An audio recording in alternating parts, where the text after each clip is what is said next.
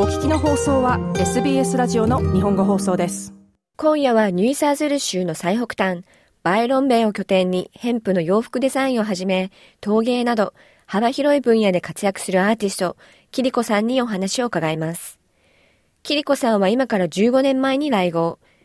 日本にいた頃から朝霞であるヘンプの洋服に携わってきたと言いますが、まずはヘンプとの出会いについてお聞きしました。25年ぐらい前に息子が生まれてすぐぐらいに古着屋を始めて、で、最初ずっとアメリカに古着の買い付けに行ってたんですけど、まあなんか買って帰ってきて売って、まだ戻って買って帰ってきて売ってっていうね、なんかもうその消費するっていうパターンにすごい疲れてた時に、アメリカでたまたまね、あの、ヘンプショップに出会いまして、わあ、なんだこれすごいかっこいいみたいなのでね、その場ですぐにね、アメリカでヘンプの生地探したら、ヘンプの生地を取り扱ってる菓子さんがあったんで、そこで生地買わせていただいて、で、日本に持って帰って最初は自分で塗って、その古着屋さんに置くっていう形から始まりました。このヘンプっていうのはどういった魅力があるのでしょうか、うん、まあ農薬を使わない、1年でぐんぐんと伸びるあの、プランツなんで、石油環境に水をあんまり使わないでもファーミングができて、農薬を使わずに生産性が高くて、で、まあ、今になっていろいろ CBD オイルとか、いろいろな、なんかメディスンの世界でもヘンプが注目されてると思うんですけど、本当ね、葉っぱから花、茎、すべてあの使えて無駄になるところがない。なんか、そういうなんていうのかな、やっぱりエコロジーでありながら、ファッション性も高いと思うんですよね。なんかあの、ヘンプっていうイメージが。で、そこにすごい私は惹かれましたね。自分の旅っていうスタイルとか、いろんなものと、バシッと合いましたね、なんか。環境に優しいっていうことですけど、うん、実際に着てみたらどうなんですか？すごいいいですよ。私、あの、結構アレルギーがあって、ポリエステルの服とか着ると痒くなったりするんですけど、まあ、そういうのが全くないですよね。で、なんだろう、夏は涼しくて冬は暖かいっていう特徴とか、綺麗すぎずカジュアルな質感の素材とか、そういうすべてがね、なんか私は大好きですね。20年くらいこのヘンプのお仕事されていますけど、うん、最近どうですか？やっぱり人気が高まってるというか、注目は高まっていますか？注目がね、高まりすぎちゃって、もう生地の値段とかがね、多分私が当初その20年前やった時から、もうもちろん2倍どころ3倍ぐらいの値段になってしまってて、需要と供給のバランスが合ってない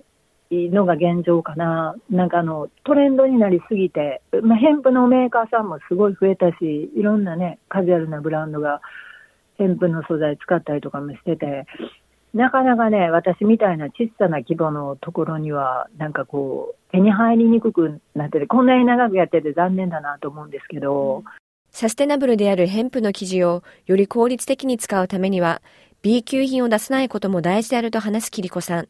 そのため制作は主に日本の工画に依頼していると話します。日本でね、生産してたんですよ、ずっと。中国で生産してたこともあるし、なんか他の国でもいろいろやってはいるんですけど、やっぱり日本のね、工画さんの技術がすごい高くって、B 品が出ないっていうのはなんか、また別な意味で一つのエコロジーだと思うんですよね。なんか、たくさん安くで作れても、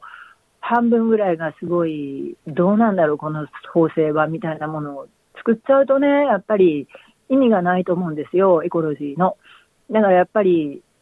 確実に綺麗なものを作りたいというので、私はね、ずっと日本の工画さん使ってるんです。オーストラリアとかアメリカではヘンプという言葉がかなり広まってますけど、うん、日本ではどちらかというと、大麻と連想してしまって、禁じられたもの、危ないイメージというのが強いかと思うんですけど、どうでしょうか？いや、もうそれはね、すごいやって、あの、ずっと一時期ね、あの、ヨガの会社さんと一緒にお仕事させてもらって、ずっとヘンプでヨガウェア作らせていただいたこともあるんですけど、それもね、結局なんかあの、残念なことに、こう、いろいろと芸能人の方が大麻所持で捕まったとか、そういうニュースがこう、続いた時にね、なんかやっぱり、ちょっとイメージ悪いから他の記事使ってほしいっていうふうに言われて。で、私はやっぱり、まあ、もともとね、企画会社みたいなのをすごい若い頃からしていて、デザインとか型紙はずっとしてるんですけど、生産っていうのは、このヘンプの洋服が初めてなんで、なんかヘンプ以外のものを使うっていうのに、また一からこの自分で開拓してっていうのね、結局それでね、そのヨガウェアもやめ、あの、終わってしまったんですよね。だからやっぱりすごい日本でのイメージっていうのは、やっぱり良くなく思ってる方も多いみたいですね。そういう方にはどのように伝えたいですか、ヘンプのことを。いやもう実際来てもらって手に取ってもらってっていうのが一番だと思うんですよね。また、キリコさんは陶芸家としても活動し、レストランや個人から依頼を受け、作品を制作しています。ずっと日本でや、やりたかったことの一つだったんですけど、まあ、シングルマザーでずっと忙しくって、もう仕事仕事で、日本にいた時は全然できなかったけれど、こっち来て、そうですね、10年ぐらい前に、ああ、なんか、ちょっと時間もできたこともあって、あじゃあちょっとセラミックス通ってみようと思って、リズモアのテーフっていうところでね、5年ぐらい、がっつりディプロマじゃなくて、ずっとゲットクリエイティブっていう形でずっと勉強させていただいて、うん、あのね、なんか土を触ることで、あの、ず洋服作ることにまた話戻っちゃうんですけど、洋服作るっていうのは、あの、生地、生地をどこかから買ってきて、私がデザインと型紙をして誰かが塗っていただいてっていう、なんか分担作業になるんですよね。ただセラミックスっていうのは、まあもちろん土は土屋さんから買うんですけど、まあその土をどういうふうにミックスするかとか、その成形するのも自分であれば、なんか釉薬をつけて焼くのも全部自分っていう、この一から最後まで自分でできるっていうことに対してすごい喜びが大きいですね。私なんかすごいやっぱり料理にもすごい私パッションあって、やっぱり綺麗な食器に綺麗な料理を盛り付けるっていうのは究極の喜びかなと思います。バイロンベイを拠点に活躍しているキリコさんですが、移住の理由はキャリアのためではなく、勉強に行き詰まった息子に新たな環境や刺激を与えるためでした。息子がね、結構勉強があんまり好きじゃなくて、どこかで 高校受験の話を聞いたみたいで、もう中学校出たら高校に行かずに働きたいみたいな形のことをね、本人が言ってて、じゃあもうそんなに勉強嫌だったら、英語ね、喋れた方が、こう、これからいろんな形で、世界も広いけど狭くなっていく中で、こう、英語喋れて、もっと国際的にコミュニケーション取れた方がいいのかなと思って、じゃあっていう感じでね、中学校3年間を留学生っていう形でオーストラリアに住もうっていうのがメインできたんですよ。ですね、それでオーストラリア見に行ってみようっていうのでね、留学する半年ぐらい前に一度ね、息子と二人で、2週間ぐらいオーストラリア旅したんですよ。で、その時にね、もうなんか息子も私もこのバイロンベイっていう場所に来て、わー、ね、恋に落ちたみたいな形で、息子も、あ、ここで俺サーフィンしたいってなって、じゃあ決定っていうのでね、なんかすごい簡単な、あの、ノリで、バイロンベイに決めました。で、3年経ったら帰るつもりだったんですけどね、なんかそのままもう息子も私に気に入っちゃって、えっと、現在に至ってます。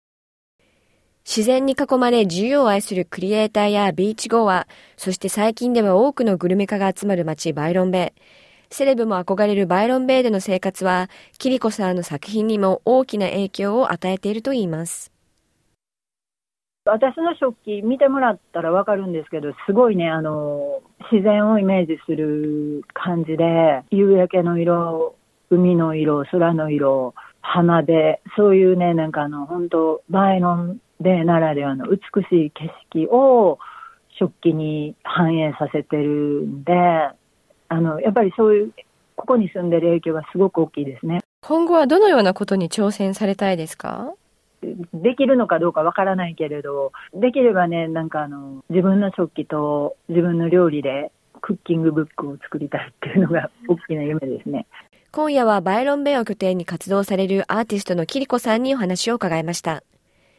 SBS 日本語放送のこのインタビュー記事には、キリコさんが手掛けた作品も掲載しています。ぜひ覗いてみてください。アドレスは sbs.com.au スラッシュジャパニーズです。SBS 日本語放送の Facebook ページで会話に加わってください LIKE いいねを押してご意見ご感想をお寄せください